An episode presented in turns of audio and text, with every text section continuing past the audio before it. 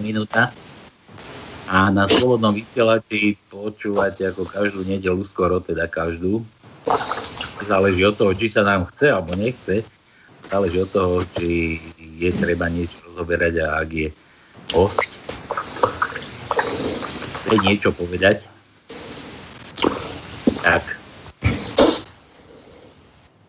na Slobodnom vysielači každú nedelu v 16. hodine 30. minúte beží sa vysiela relácia bez cenzúry. Tono, vítaj, dúfam, že bude počuť. Áno, tu som, pozdravujem poslucháčov Slobodného vysielača, pozdravujem človeka v štúdiu, neviem, kto tam je, pozdravujem aj teba. A samozrejme budeme zase rozoberať nejaké aktuálne problémy, ktoré sú na Slovensku a ktoré nás trápia. Tak, po štvrtok sme mali reláciu regióny, tam sme, tam sme načali, trošku nahryzli problematiku zamestnávateľov a zamestnancov, ich vzťahy, alebo ja neviem, možno, možno terajšia situácia, aká je počas korony, počas týchto kadejakých testovačiek a preukazovačiek sa modrými papierikmi, možno načali sme, na, načali sme takú, takú, takú tému ohľadne peňazí, koľko taký Slovak môže zarobiť, alebo nie, že môže, ale koľko by, koľko by mohol zarobiť, alebo koľko by mal zarobiť, tak sa stále sa všade prezentuje, že, že sme súčasť Európskej únie, všetko máme rovnocenné, ceny sú tu rovnaké, také ako sú niekde v Nemecku, v Rakúsku, možno, možno niekde aj vyššie, len tie platy nejako stále nám brzdia. Stále, stále proste nemáme, nemáme také platy ako, ako títo fešáci, ktorí, ktorí sa nás hrdia tým, že sú naši susedia a naši, naši, naši susedia. No nechajme to tak. Takže štvrtok sme to nahryzli, no a dnes budeme pokračovať. Takže opäť privítame u nás štúdiu. Máme, máme dnes hostia. Je to, je to e, kandidát vo voľbách minulo, minuloročných za stranu vlast, neviem, či ešte súčasťou tejto strany, ale však Adam, Adam nám porozpráva, ale myslím, že ešte, ešte je tam vo vlasti u Harabína. No a je to, je to odborár, je to Janko Sikora. Janko, počujeme sa? Áno, počujeme sa a pozdravujem všetkých posluchačov Slobodného vysielača. Ešte by som ťa tak opravil, hlavne som ako odborár, moja hlavná náplň činnosti a v podstate predseda nezávislého odborového združenia člen ktoré pôsobí slovna v a spoločnosti Veolia, teda v skupine Veolia v jednej spoločnosti. Ve- Veolia, to, to je voda, myslím. To je voda, energie. Oni, my pôsobíme v tom zaujímavom podniku, v podstate, čo sa o ňom hovorilo aj v Gorile, eh, kde lietali veľké úplatky 100 miliónov korún za privatizáciu pre Pentu. Takže v takom bohatom podniku pôsobíme. My si Počká, Veolia, Veolia, Veolia má, má toho viac, ona, ona má stredoslovenskú vodárenskú. Áno, áno, oni majú, on, áno, oni majú vodárne, výrobu tepla e, a energie, takže oni toho majú viacej, celá skupina pôsobí v Čechách na Slovensku. Takže my si takže vyberáme víš... také tie podniky, za ktorými stoja takí silní hráči e, z tej druhej strany. Dobre, ja, ja som tu začal otázku, otázku tých platov, ale tomu sa povedujem ešte trošku neskôr. Ja na úvod mám takúto otázku. Ja som, ja som rozmýšľal, že čo sa ťa dnes budem pýtať. A mňa, mňa ti napadlo, my sme vo štvrtok sme rozoberali to, že, že zamestnanci majú možnosť zakladať odbory. Ako to je, prosím ťa, že tie odbory, že to si môžu zamestnanci spomedzi seba založiť, alebo už možno tam majú nejaké odbory? A ako základ tej otázky by mal znieť tak, že že ja keď nie som spokojný s tým, čo na tom pracovisku máme, ako napríklad treba, že robím v tej veoli a mám tam nejaké odbory, Áno. alebo nie, nie, nie, mám tam si v tej veoli, v nejakom podniku proste robím, ale fungujú tam odbory a tam je známe, že tie odbory idú po ruke tým zamestnávateľom. Čiže tam ti nič nevybavia, tam to všetko ide v nejakých starých kolejach a neviem, sa platia nejaké odborárske príspevky a ja neviem, čo, čo tam možno také odbory vybavia, ale, ale proste aj učitelia, tuším, už majú, že si založili iné odbory. Ako, ako to je? Ja si mám právo založiť no. nejaké svoje odbory, alebo tak, ako to funguje tam na Slovensku u nás? Uh, áno, v podstate z ústavy máme základné ľudské práva, je to zakotvené článku 7, myslím, čo v hlave 2, článok 37 uh, ústavy. kde vlastne zamestnanci majú právo odborovo organizovať sa a vyjednávať svoje nejaké hospodárske záujmy. Toto právo bolo dlho, dlho bojované vo svete, až kým sa dostalo k tomu, aby tie, tie síly boli kvázi trošku vyrovnané tak eh, prináleží toto právo z ústavy všetkým zamestnancom na Slovensku.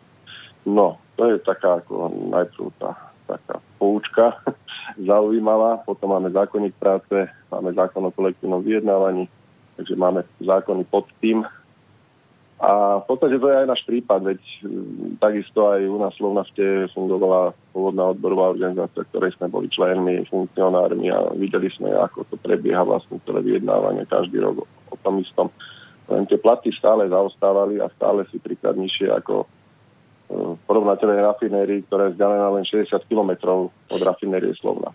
Takže keď si predstavíte, že ten istý zamestnanec má v Rakúsku v takej istej rafinérii, pri tej istej, tom istom výkone pracovnom, trikrát vyššiu mzdu, tak ako trošku vám to vrtá v hlave, prečo je to tak a prečo sa vyjednáva takým spôsobom. A aj ako nižší funkcionári sme nemali na to vplyv, videli sme, keď za ten rebel nejak začal odlívať v tých odborových organizáciách, tak bol odstavený na vedľajšiu kolo a vždy sa to nejak zariadilo, aby to fungovalo v tom nezmenenom stave. Takže z tohto, z tohto pohľadu sme sa rozhodli založiť eh, nezávislú odborovú organizáciu na zelenej lúke, tak ako množstvo, množstvo zamestnancov tak robí. Eh, či to boli autobusári niekde v Bratislavskom mestskom podniku, či to bol na magistráte, viem, že sú nové odbory a proste len je otázka, že kde tie odbory zakladáte. No. Keď ich zakladáte v štátnej správe alebo v nejakej samozpráve, tak je to iné, lebo vlastne ten zamestnávateľ sa k vám chová ináč a ako ich zakladáte v tých,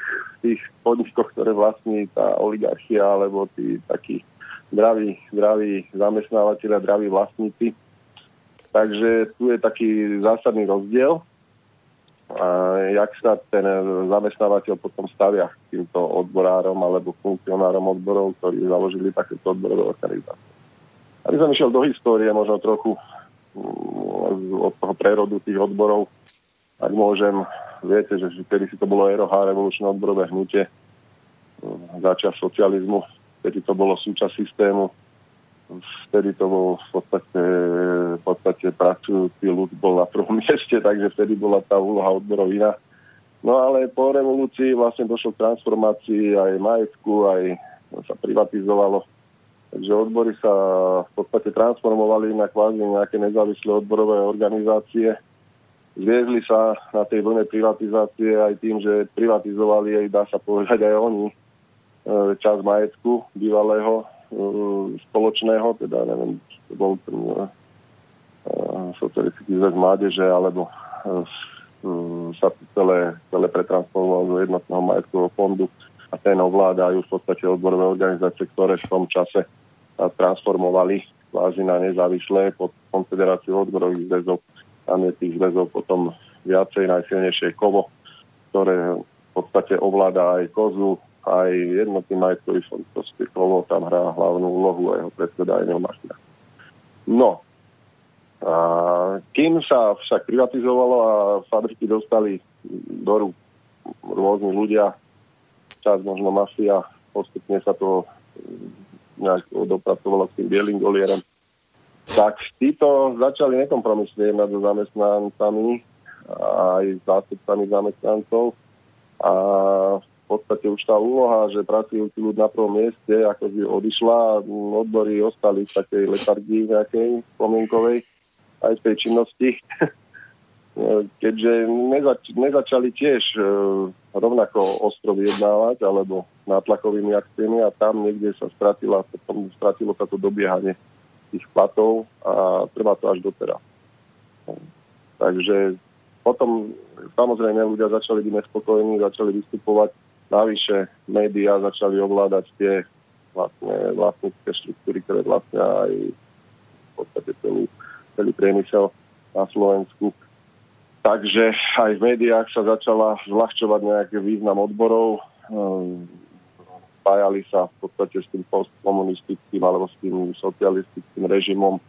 A tak sa to prezentuje ako nejaký prežitok, čo je z môjho pohľadu veľká chyba, lebo podľa mňa čo sú to odbory a vlastne tie práva, ktoré vyplývajú zamestnancov z ústavy, by sa mali učiť aj na stredných školách. Pri najmenšom v tom poslednom ročníku tých študentov by sme mali učiť o tomto, ktorí sa chystajú nastúpiť do svojho prvého zamestnania.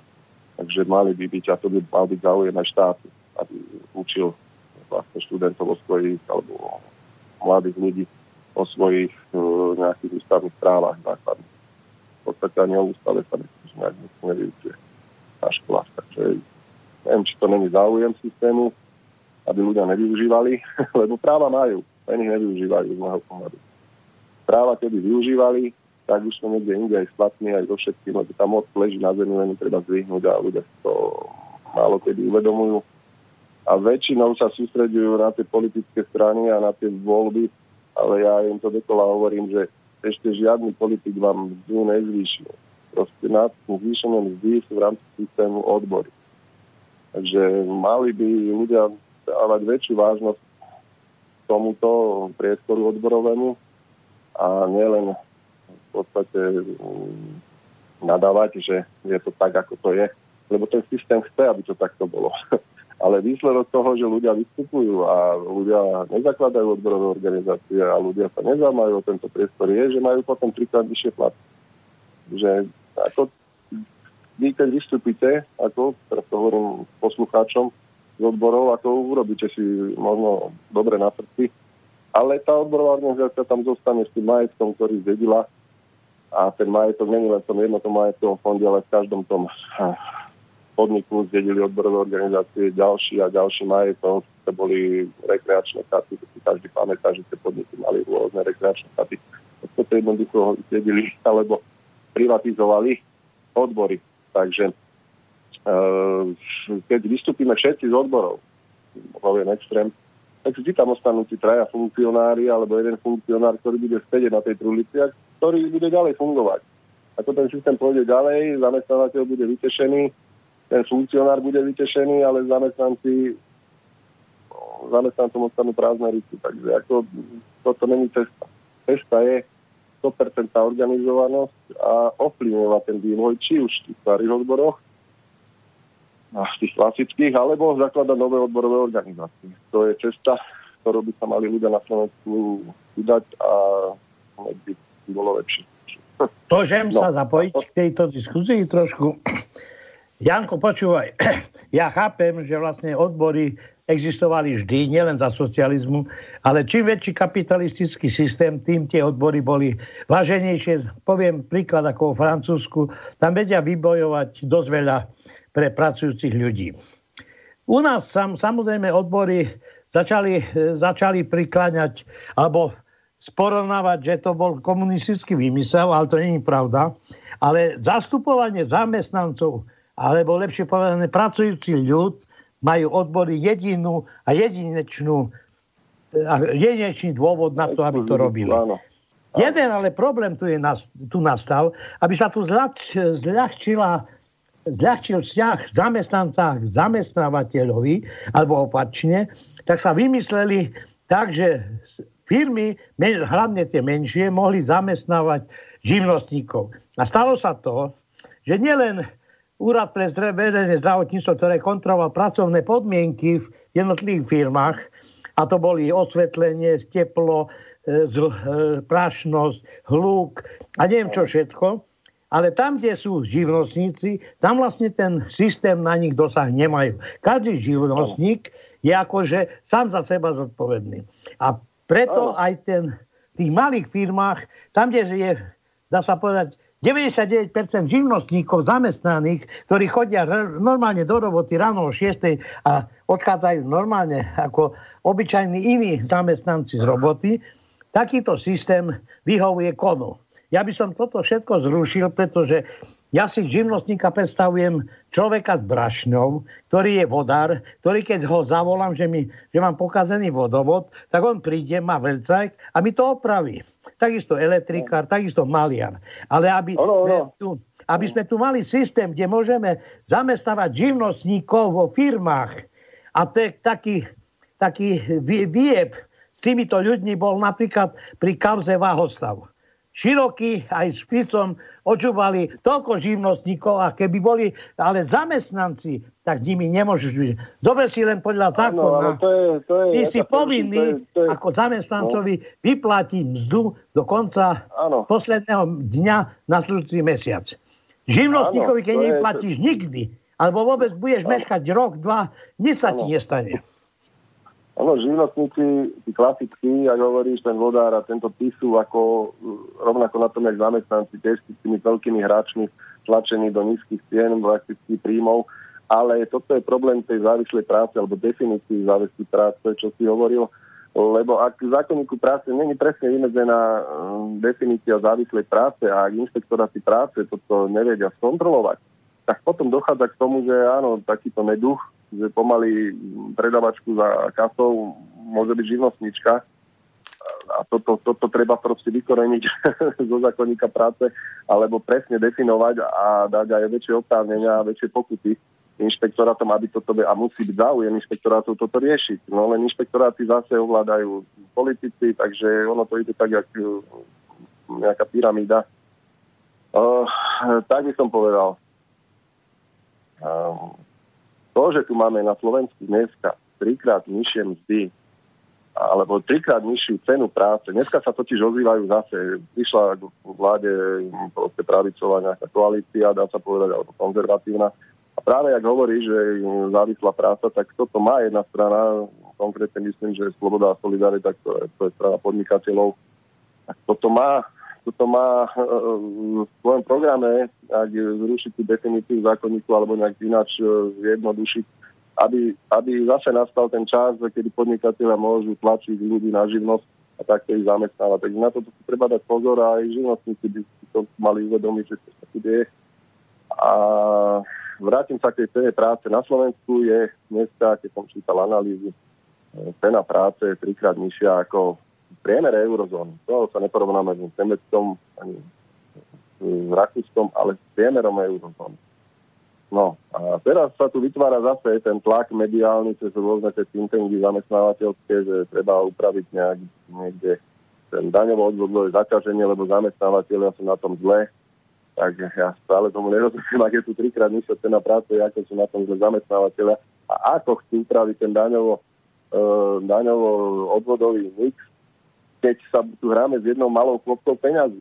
Ako na jednej strane možno maličko pridáme zamestnancom, že znižíme im nejaké odvodové zaťaženie, ale na druhej strane to niekde budeme musieť zobrať pri priamých daniach, pri majetkových daniach a zase tí zamestnanci zaplatia. A za druhé, keďže tu máme trikrát nižšiu cenu práce, tak sú všetky systémy prázdne, proste zdravotníctvo má trikrát dôchodkové systémy. Bavíme sa o dôchodkoch, o švajčiarských dôchodkoch, politici to veľakrát spomínali ako tie dôchodky nebudeme tu mať nikdy také, keď bude trikrát cena nižšia práce. Keď budeme mať rovnakú cenu práce, ako je na západe, potom aj tie odvody do tých dôchodkových systémov budú vyššie, trikrát alebo dvakrát a tým pádom aj budú dvakrát väčšie dôchodky. Toto si ľudia môžu, môžu musia uvedomiť, nie ešte nejaký druhý, tretí pilier, ako ten nezarobíte, tam nič nedáte. Takže, takže hlavný problém je cena práce na Slovensku a cena práce po 30 rokoch za to zodpovedajú odbory, že je tam, kde je. No. A e, čo sa týka tých odvodov, e, viete, ja som to aj minule hovoril, že keby sme len teraz zvýšili, zoberme si vzorku milión zamestnancov, keby sme zvýšili platy o 500 eur, ešte stále sa nepriblížime nejakými veľkými krokmi, ale dobre, priblížime sa o krok s tým západným zdám o 500 eur, keby sme tomu miliónu zamestnancov zvýšili mzdy, tak to pre zamestnávateľa robí na jedného zamestnanca náklad e, ročný osobných nákladov, to znamená z odvodmi a so všetkým zhruba 10 tisíc eur. Áno. A teraz pri milióne zamestnancov, keď si to vyrátate, tak vám ide z toho, že by to bolo navýšenie o 10 miliárd eur pre zamestnávateľov alebo oligarchiu alebo korporácie, ktoré zamestnávajú zamestnancov. Takže tu sa hráme o, o peniaze, celý život je o tom, o peniazoch, o ženách. Takže o toto sa tu hrá. Len v tých 10 miliardách si treba uvedomiť, sú aj odvody do zdravotných systémov, do sociálnych systémov, do dôchodkových systémov. Takže my každý rok dotujeme zdravotníctvo, no tak dotujeme, lebo máme nízku cenu práce. To by mal byť aj záujem politikov, aby cena práce išla hore. ale na to musíme upraviť tieto systémy zákony práce a celý ten odborový priestor, aby sa stal nezávislým. Lebo systém je dokonalý a každým voľbami sa zdokonaluje a v zákonníku práce proste ten systém nastavil tak, aby tie odborové organizácie boli lojálne, aby sa dali v úvodzovkách korumpovať, kupovať, potom sa tak vyjednáva. Lebo keď vyjednávam a vyjednávam zároveň svoje vlastné výhody a zároveň, ja neviem, poviem vaše výhody, vás moderátorov, slobodného vysielača, no tak čo uprednostní? Svoje výhody alebo vaše výhody? Takže o tom toto je. Zákony práce sa chceli prekopať a nejak teraz, že sa kvázi také nepodstatné veci tam e, menia, aj podstatné, ale aj nepodstatné. Ale v zásade ja tvrdím, že zákonník práce je zle nastavený v tých paragrafoch, ktoré pomenovávajú vzťahy medzi odborármi a zamestnávateľmi. Tam je kopec dohôd a na dohodu potrebujete dvoch. Je tam odborár, ktorý žiada nejaké výhody, nejaké uvoľnenie, nejaký plat, ja neviem, preplatenie nejakého pracovného času. Na druhej strane je ten zamestnávateľ a ten, čo žiada. No, tak dajme si otázku, čo môže žiadať, alebo len tak kvôli modrým očiam odborára mu dá tie výhody. Takže o, toto je problém tých dohôd v zákonníku práce, že je tam kopec takýchto dohôd a potom sú tam slovné spojenia, ak sa nedohodnú inak, no zase dohoda o inak, o niečom. A nie je to jasne definované, ani tie dohody.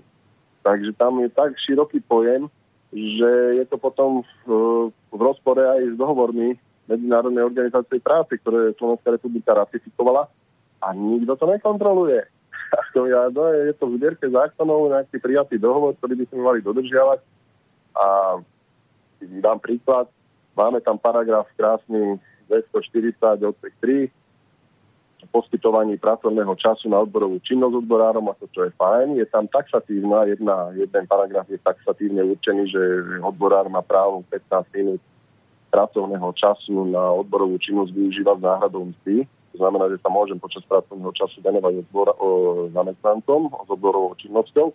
Ale toto je taxatívne, to je dobre nastavené. Ale teraz je tam v zápäti ďalšia veta, že môže si odbory dohodnúť so zamestnávateľom ďalší čas, akože aj viac ako toto taxatívne nastavenie. Takže to, nie je tam definované, že koľko. Ja by som si mohol dohodnúť aj hodinu, aj dve.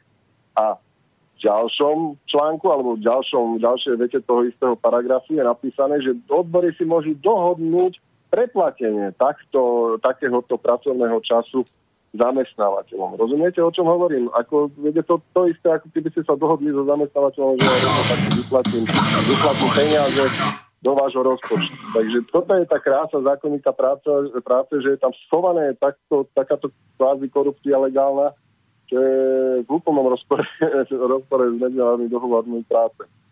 Tá medzinárodná organizácie práce. Takže toto, toto treba vykoreniť zo zákonníka práce a odbory začnú fungovať. Rovno potom je tam kopec legislatívnych dier, kedy si neviete ako nezávislé odborové združenie domôcť svojich práv, lebo je tam proste legislatívna diera, o ktorej všetci vedia a nikto ju nechce riešiť. Takže ten zákonník práce je nastavený tak, aby slúžil lojálnym odborovým organizáciám a je nastavený, môžem povedať, že proti, proti nezávislým odborovým organizáciám, lebo ak ste sa pýtali na začiatku, že ehm, čo by som poradil, že by mali ľudia zakladať nezávislé odborové organizácie, povedal som, že je rozdiel kde. Aj sa rozhodnú tak ako u nás, takých podnikov, ktoré vlastní nejaký súkromník, alebo není to ani zahraničná firma, ale súkromník domáci, tak príde takému postupu, keďže sme sa informovali o právnikoch, že čo sa stane, ako kde, každý právnik vám povie, že keď založíte odbory, vyhodia vás podniku okamžite. No. Ako veľa ľudí si myslí, že funkcionár odborový má nejakú ochranu, no nemá. V zákonník práce vypadli všetky možné ochrany počas toho systematického budovania a dneska vás zamestnávateľ môže vyhodiť len tak a vy sa musíte obrátiť na súd a potom súdiť niekoľko rokov. A teraz mi povedzte, či založíte odbory. To, to, to, ma, to, ma, to ma na tom tak zaujímalo, že, že či si môže, že založiť odbor, že ako sa bude ku mne správať ten zamestnávateľ. No, Dobre, ja, počkaj, máme, to máme telefón, vidíš, vidíš chvíľku, no. máme, máme poslucháča na, na linke, nech nám neujde. Halo, halo. No, čaute chlapi, počúvajte, no, dobre, po, pozdravujem pána Jana. No, Jana Sikoru pozdravujem aj poslucháčov, aj, aj vás tam v štúdiu, aj Tonka, aj všetky. Dobre, no, ale tak, viete ako, ja som starší pán, tak, tak neviem, necítim sa starší, ale mám 60 rokov, dajme tomu, hej. Ale ja som poznal odbory za socializmu, za komunistov, ten, ten predák odborový bol vždy, musel byť v strane, to je jasné, hej. Ale Takto sa chcem pána Jana opýtať. Uh, vy ste platen, platení za, za tú funkciu nejakého, neviem, kde robíte, v Slovnaste či kde? Neviem. Takto. to je... No, dobre, dobre, takto. Či ste, či ste platení za tú funkciu, alebo nie, ale no a ďalej, takto. Uh, viete, akože tá Slovačto dneska to odbory to pri tej liberálnej oligarchii môžu ísť tak akurát, viete kde? Do, sa obchať do zadnej časti tela. Viete, pri tých, e, pri tých e, našich veľkých odborníkoch v tej vláde. No, no, ja, pri Sulíkovi dajme tomu. To je, to je o ničom, ako, akože o ničom, akože o ničom chlapí. Dobre, pýtaj sa. No, no, opýtam sa takto. Ako si predstavuje pán Jan budúcnosť eh, odborových zväzov na Slovensku? Pretože ten národ je ozaj hlúpy, akože poslušne hlúpy. Národ je poslušne hlúpy. Tak tomto pozdravujem. národ je poslušne hlúpy, ako si predstavuje odborovú činnosť, lebo ja som tu mal kamar, uh, takého kamaráta, robil v Panči, tuto na Orave, v námestove a oni mu povedali, jak sa budeš ozývať, oni mu dali naznať, jak sa budeš ozývať, robil tam predsedu tých odborov, jak sa budeš ozývať, budeš preč.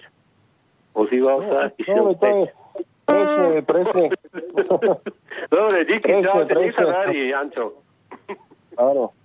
Takže ďakujem, ďakujem za otázku ako trestná, lebo ako to je presne ten systém. Aj tí odbory, ktoré sú lojálne, ak sa začnú ozývať, proste ich prepustia. Zákonník práce nechráni odborárov. V Nemecku, ak chce zamestnávateľ prepustiť odborára, musí požiadať tú túna, prepustí odborára a odborára, alebo ten funkcionár, tak ako každý zamestnanec, musí požiadať súd.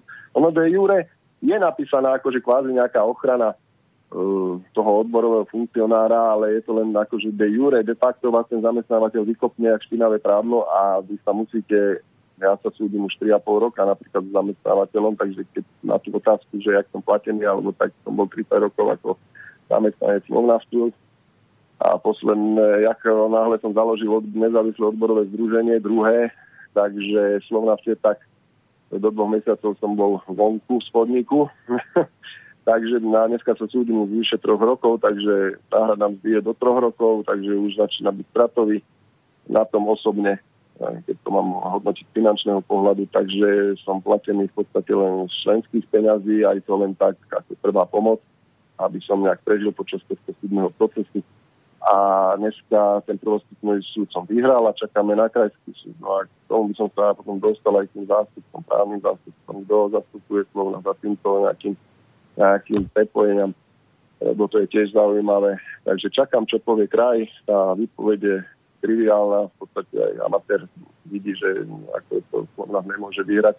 Ale takto sa postupuje. Dneska slovo vás môže zamestnávateľ vyhodiť, lebo povie len tak. A aj keď to vyhráte, viete, že to vyhráte, že nedá tam dôvod, tak sa súdite 4 roky so zamestnávateľom. Ako, viete, to je tá krása systému v tom a v odlovkách, že ten súdny systém tu na nefunguje a hlavne pracovnoprávnych sporoch. Ako dneska vás zamestnávateľ môže zlikvidovať odbory takouto formou a potom to má vplyv aj na tú činnosť odborov, lebo vy potom ťažko týmto krokom zastraší aj zamestnancov ďalší. No vstúpte, aj keď je to anonimné členstvo, ale nezískate ďalších funkcionárov, ktorých potrebujete, aby tie odbory na tom väčšom fungovali.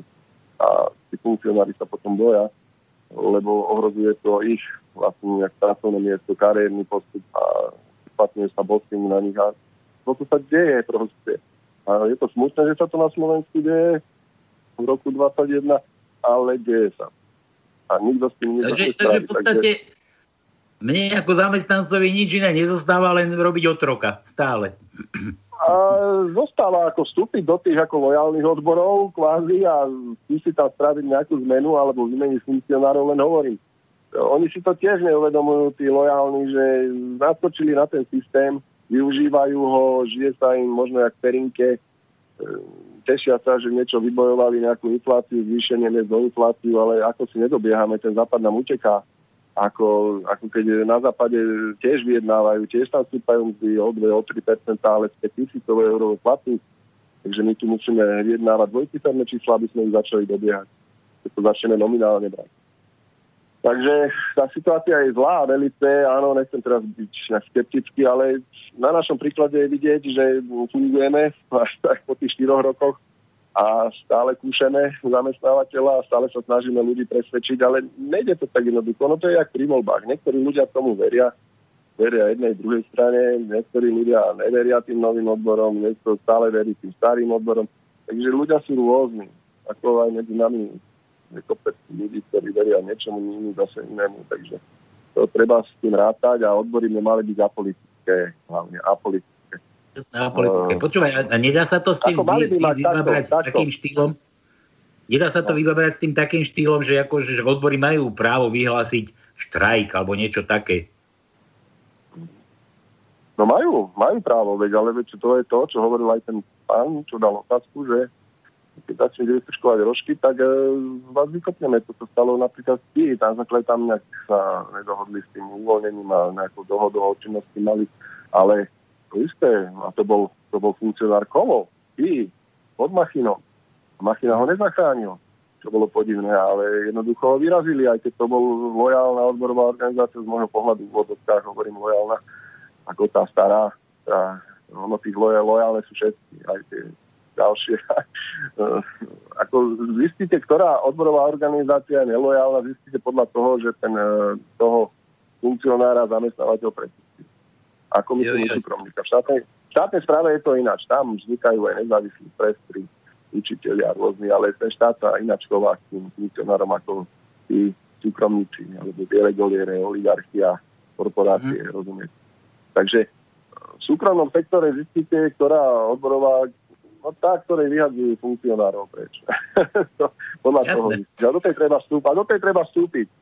Lebo vtedy podporíte tú organizáciu a, a zamestnávateľ toto nemôže robiť do nekonečna. A keď tá organizácia získa väčšinu v tom podniku, ktorom je, alebo aj keď je tam sama, tak e, ten zamestnávateľ potom e, si to rozmyslí, už potom tieto kroky ďalšie to robí.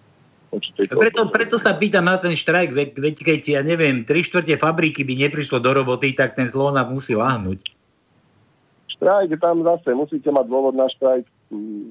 V ústavy máte právo štrajkovať, len nie je to tam presne definované. Potom je tam odvolávka na nejaké nižšie zákony. Máme tu zákon len o kolektívnom vyjednávaní a potom môžete štrajkovať ja neviem, proti prepušťaniu alebo čo není dohodnuté v kolektívnej zmluve a niečo sa deje, tak môžete, môžete štrajkovať alebo pri nejakých spoločenských udalostiach možno. Takže, tak ale hovoril si aj za zvýšenie platu, tak ja neviem, tak keď povieš, že Chceme za zvýšenie platu áno, ale to za zvýšenie platu môžete, ale to je mm, na základe zákona o kolektívnom vyjednávaní. A tam musíte prejsť určitými krokmi. Proste dáte návrh, teraz nás to čaká v Slovnace, dáte návrh, keď je tam viac odborových organizácií, tak musí prísť rozhodca z ministerstva práce, ktorý rozhodne, ktorá odborová organizácia je na podpise, ktorá je tá väčšia. To je ten apel na ľudí, že mali by vstúpiť do tých nezávislých, aby žiadajú viac nich a, a oni nechcú, lebo si myslia, že nevyjednajú, alebo ja neviem, ale preto sme už aj nich vyjednali tej veoli ich kolektívnu zmluvu, takže není to ťažký proces. No a vyjednávate. Tých kôl môže byť niekoľko, keď sa nedohodnete so zamestnávateľom, musí prísť sprostredkovateľ. Ten sprostredkovateľ môžete prijať, nemusíte prijať jeho rozhodnutie a potom sa môžete alebo nemusíte dohodnúť na rozhodcovi, ale tie rozhodnutie už musíte prijať, takže tam z pohľadu odborov sa nedohodnete na rozhodcovi a začnete zbierať podpisy pod štrajk. Zase musí to byť presné podľa zákona a musíte nazbierať v podstate, musí sa zapojiť do toho zbierania referenda o e, štrajku 50 plus 1 zamestnanec, 50% plus 1 a toho množstva musí byť zase 50% plus 1 zamestnanec za ten štrajk, takže v extrémnom prípade do zákona o kolekívnom vyjednávaní stačí 25% plus jeden zamestnanec alebo dvaja, teraz za to, aby bol vyhlásený štrajk a vtedy môžete do troch dní vyhlásiť štrajk. Takže musíte postúpiť tento postup v rámci kolektívneho vyjednávania. Musíte získať ten štrajk aj dostatok podpisov, aby sa ten legálne ten štrajk mohol uskutočniť. Takže to je taká cesta. Ale ja hovorím, dá sa to, keď viete presne podľa zákona, tak sa to dá, keď viete ľudí presvedčiť, tak sa to dá. A je to jediná cesta. Ten zamestnávateľ si myslím ani slovna v Budekoch, ktorý rizika nešiel a ustúpil by v určitých požiadavkách. My zase tiež nechceme nejaké extrémisti úplný, aj keď si myslím, že už dneska by slovna vedel vyplácať rovnaké mzdy ako v tej vedľajšej fabrike. Ale chceme vidieť aspoň svetlo na konci tunela a no, dali sme taký návrh, aby sa začalo aspoň približovať tomu cieľu. No, takže to je, to je také, že pre, pre tých ľudí, že ako to zmeniť, no ako to zmeniť. No treba zmeniť zákonník práce rozhodne. To je prvá vec. A treba, aby odbory, druhá záležitosť zostali apolitické. To sa môžeme dostať v druhej téme. Tá politika, teraz čo sa deje vlastne, Ehm, ja by som sa vrátil ešte do histórie tých odborov, čo sa stalo vlastne, lebo tak, ehm, teraz máme na scéne viacej odborových organizácií, takže aj týmto ľuďom by som sa rád vyjadril. V minulosti som sa vyjadroval. Takže ehm, po tej revolúcii, po tej transformácii, ak som hovoril, tie majetky ostali teda na pleciach pána Machinu. A v určitej fáze, v určitej fáze slovo v tej najväčšej odborovej organizácii sa nejak nepohodli určití funkcionári, respektíve, respektíve neobsadili pri voľbách určité fleky e, v odboro, odborovom zväze OZSOVO. A títo, títo právnici vlastne sa v podstate ukončili spoluprácu s OZSOVO a začali vytvárať kvázi konkurenčné odborové organizácie. Nazvali ich v podstate tak krásne, že moderné, útočné, ale v podstate začali fungovať na tom istom systéme, ako tie lojálne odborové organizácie len budovali nejaký vplyv v rámci toho systému, aký je na Slovensku vybudovaný.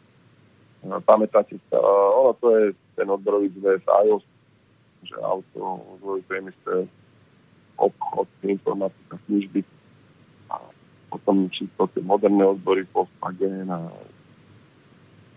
a všetky tie moderné všelijaké odnože. Takže za nimi stoja v podstate dvaja právnici a pán Smolinský, ktorí ho vtedy krátko využili, keďže sa tiež nepohodol machinom. Odborová organizácia Volkswagen bola najväčšia v rámci OZSOVO.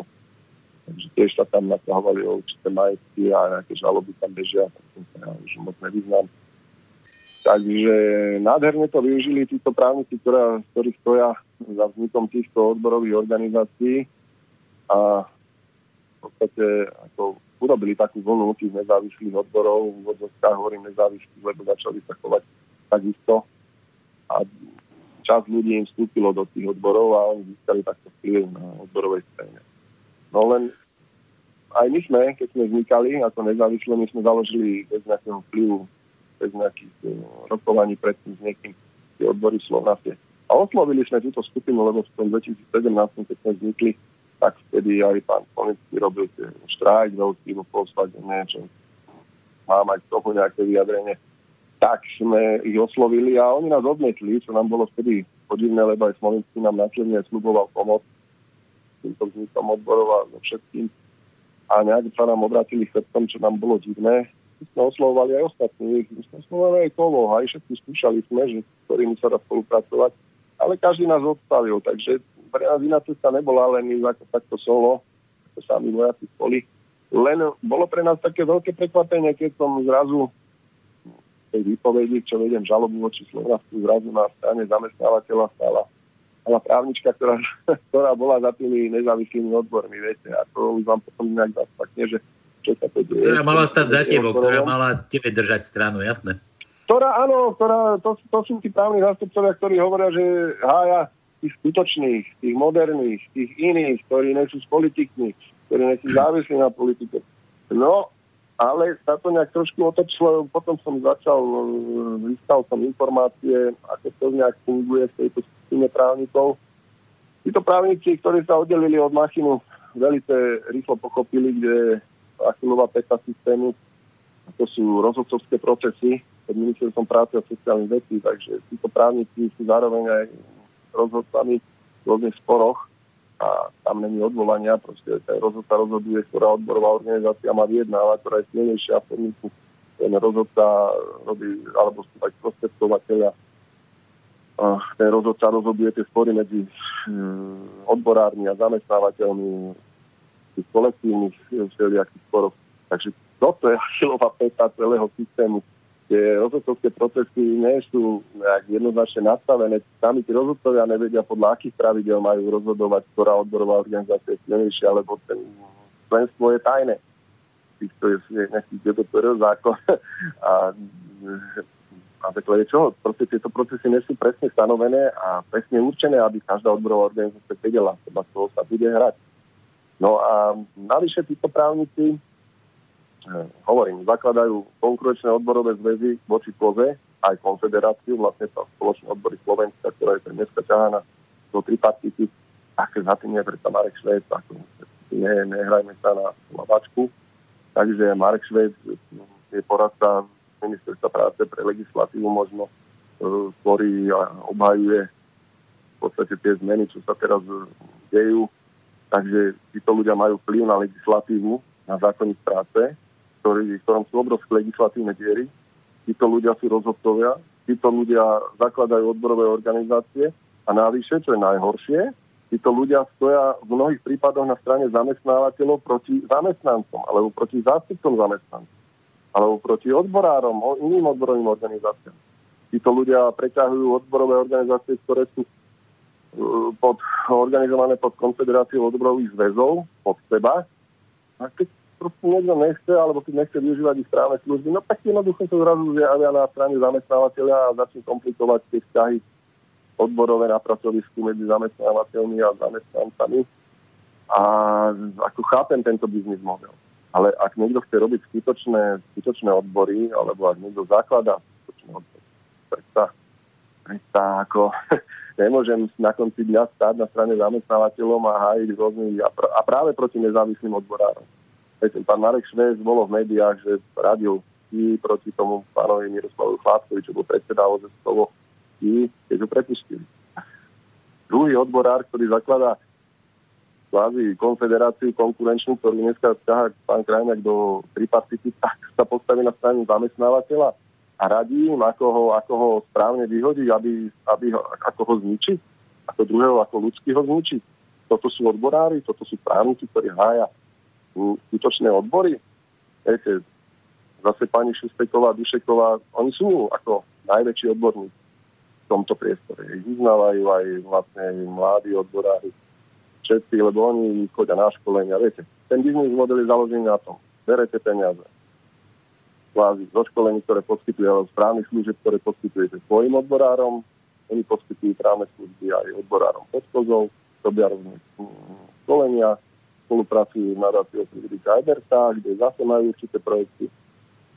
Zastupujú e, zamestnávateľov, takže ako ten biznis model je pekný, len e, mám veľmi zlý pocit, že není biznis model prospech zamestnancov, ale vy vlastný biznis model. Ono, niektorí hovoria, že veď môžu mať svoje vlastné záujmy. Môžu, veď ja im to neberiem, to nech to povedia. Som zástupca zamestnávateľov, alebo som zástupca zamestnancov, ale ako medzi tým lavírovať sa nedá. Tam je tak obrovský konflikt záujmov, nikto to nerieši. To jak hm. môže rozhodcu alebo sprostredkovateľa v týchto všelijakých sporoch robiť človek, ktorý má, ktorý stojí za, za základ založením druhej konfederácie. A robí rozhodcu. Rozhoduje spory rôznych odborových organizácií. Viete, toto je najväčšia sranda. Ako v Tatrabanke zastupuje Tatrabanku proti odborovej organizácie. Vo Ústenrote prebrali celú odborovú organizáciu, ktorá bola pod kozou a zobrali ju, zobrali ju proste podajo. Ako, a toto bude tá konfederácia, teraz sa pri, ja sa zastávam teraz ja pána Magdoška možno, ale sú už tak skosnatení, že nemajú dosť právnikov svojich, ale, ale nehať si vo vlastnom rajóne ako týchto právnikov. A ešte sa pristavím, títo ľudia, títo právnici majú vlastné firmy. Ako majú firmy, pracovné agentúry, ktoré dodávajú do určitých podnikov pracovníkov z tretich krajín. Rozumiete? Ako odborový právnik má firmu, ktorá ponúka pracovnú sílu do, ja neviem, v Kočovciach, tomu. Kde je zase, kde sú dve odborové organizácie, tam myslím, že je podnik Hela, neviem, čaký, ale tam sú dve odborové organizácie, má tam aj organizáciu a tu im ponúka právnik z konkurenčnej odborovej organizácie pracovnú silu z tretich krajín. To už je akože absurdita absurdit. A teraz... Dobre, a čo, a čo s tým akože vie, vieme ešte, robiť, kurník? To je ako vož pod chrastov, ako ja neviem. Ešte, ešte jedno. A e, v rámci toho biznis modelu ich ešte, dajme tomu, aj odbory, ktoré sú organizované pod kozou. A to sa čudujem, to sa čudujem Magdoškovi a celej tej tam e, e, ekipe e, s Machinom na čele, že napríklad na železniciach si odbory, ktoré sú organizované pod kozou väčšinou, tak si zavolali ako hlavnú v roku 2019, myslím, alebo zavolali si hlavnú vyjednávačku zase, túto právnu zástupkyňu, ktorá zakladala konkurenčné odbory. Takže kapite, Odbory si zavolajú právo zástupcu ako hlavnú vyjednávačku na železniciach, ktorá zakladá im konkurenčné odbory a berie im vplyv. Mm. No, a keď si zoberete, keďže spolupracujem aj s inými odborovými organizáciami a mi poskytli nejaké dokumenty, že kam plynuli peniaze z týchto, týchto štátnych firmách, a to som sa dozvedel len v jednej, na železniciach, tak kolektívne vyjednávanie, neviem, či to bolo v roku 2019 alebo tak e, zrazu zistíte, lebo asi je povinnosť oznámiť potom, keď si žiadate o informáciu, keď sa jedná o, o štátne peniaze alebo štátnu inštitúciu a železnice. E, tak zistíte, že peniaze e, plynuli na kolektívne vyjednávanie pár firmám a zistíte, že sú to práve títo ľudia. Takže v jednom podniku štátnom, teraz si predstavte, koľkých podnikov ešte môžu takto vyjednávať, o čom nikto nevie. A podľa mojich neoficiálnych informácií tam išlo okolo až 50 tisíc, 40, 50 tisíc eur na vyjednávanie. Dá sa čerpať aj zo sociálneho fondu, aj iné prostriedky, zamestnávateľové poskytnuté prostriedky.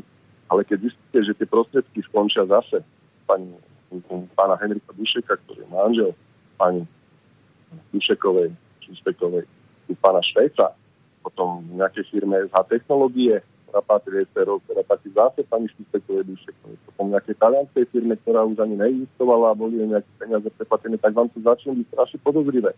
Ako je toto možné? To, ten biznis model je možno krásny, oni možno ryžujú krásne prachy, ale čo z toho majú zamestnanci? to dávam otázku ako aj tým zamestnancom, ktorí sa nehali na tú vlnu moderných odborov. Tlačte na tých funkcionárov, tlačte na vyjednávanie a uvidíte, čo sa bude diať.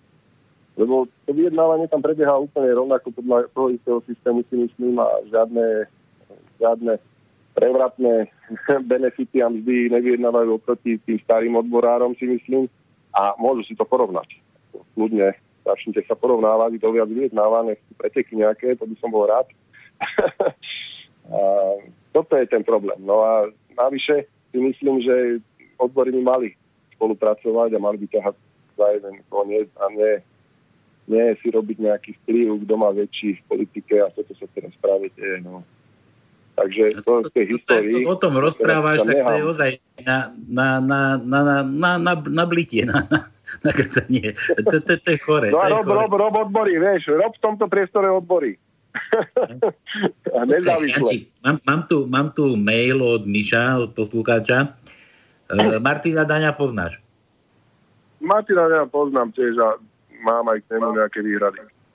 Aj k nemu. Tak počkaj, tak tu sa akurát pýta, že ako hodnotíte kroky Martina Daňa, ktorý v ostatnom období zviditeľnil odbory špeciálnym spôsobom, keď založil vlastné a potom chodil a natáčal rokovania všetkých odborov v rámci danej firmy. Mišo sa pýta. No. E, tiež ťažká téma Martin Daňo, lebo dneska ho prakticky není vôbec počuť, ak si to posluchači alebo sledovateľia všimli Oh, ja už som k tomu sa vyjadroval aj v minulosti. Tiež som ako kúkal kroky Martina, áno, kvázi urobil reklamu odborom. Ale keď človek všimne, on kopal väčšinou do tých klasických odborových organizácií, čo oká, že nevyjednávajú, ako má vo všetkom pravdu, chápem. Len mm, Martin Daňa je taký zvláštny typ, ktorý dáva príčiny k tomu, aby sa menili zákony, zákony proti ľuďom. Viete, v minulosti sa kvôli Martinu Daňovi uvažovalo, že sa sprísni, sprísni zákon o prístupe k verejným informáciám, keďže Martin Daňo našiel medzery zákone a tisíc, žiadosti dal, tak to chceli uh, obyvateľom trošku na základe jeho týchto krokov. Potom Dázovi Daňovi, Martinovi Daňovi sa tlačili zákon upravoval. No a viete, čo bola príčina k tejto najnovšej novelizácie, keď mali naozaj už uh, likvidovať nezávislé odborové organizácie v tom prvom čítaní. Našťastie to neprešlo. Lebo Martin Daňo. To dôvod, prečo chceli novelizovať zákonník práce v paragrafe 230, aby všetci funkcionári boli zamestnancami zamestnávateľa, bol Martin Daňo, roky Martina Daňa. No a ja som ho tak začal sledovať a trošku som tiež robil takú konšpiračnú, konšpiračnú uh, úlohu v jeho, v jeho prípade sa to dá, lebo on tiež v podstate veľa, veľa konšpiruje a možno aj pravdivo. A viete, človeka to zaujíma, či Martin Daňo desiatiny, ktorý figuruje, ja neviem, desiatich podne firmách, ročky má veľkú podnikateľ, sa nám javí, tak prečo začal robiť odbory? No, potom zistíte, že hlavne kope do tých klasických a zakladá odbory v samozprávach, zakladá odbory systematiku, alebo tiež to narúšať, aby potom politici povedali tak dosť, tak zmeníme zákon. A prejavil sa akurát na železniciach a prejavil sa práve tam, kde bola tá partia tých právnikov, kde pani Šusteková robila hlavnú vyjednávačku a v podstate tváril sa, že ju nepozná, ale človek, keď začne hľadať a začne robiť tú, tú že konšpiračnú, ale neviem, spravodajskú nejakú činnosť, sú rôzne stránky, kde nájdete prepojenia firiem a zistíte, že manžel pani Dušekovej, pán Henry Dušek a ľudia s ním prepojení tak v nejakých firmách Martina Daňa stretli, alebo to je, začne vám to byť podozrivé, že tvári sa, že robí tam najväčší bordel, ale kvázi ten bordel na železniciach bol vytvorený kvôli tomu, aby tam prišla práve tá pani Špiková a aby ona bola vyjednávačka, aby tie toky peniaz vyšli tak, jak vyšli. Takže e, není všetko čierno-biele a není to také jednoduché, ako to tak na prvý pohľad vyzerá.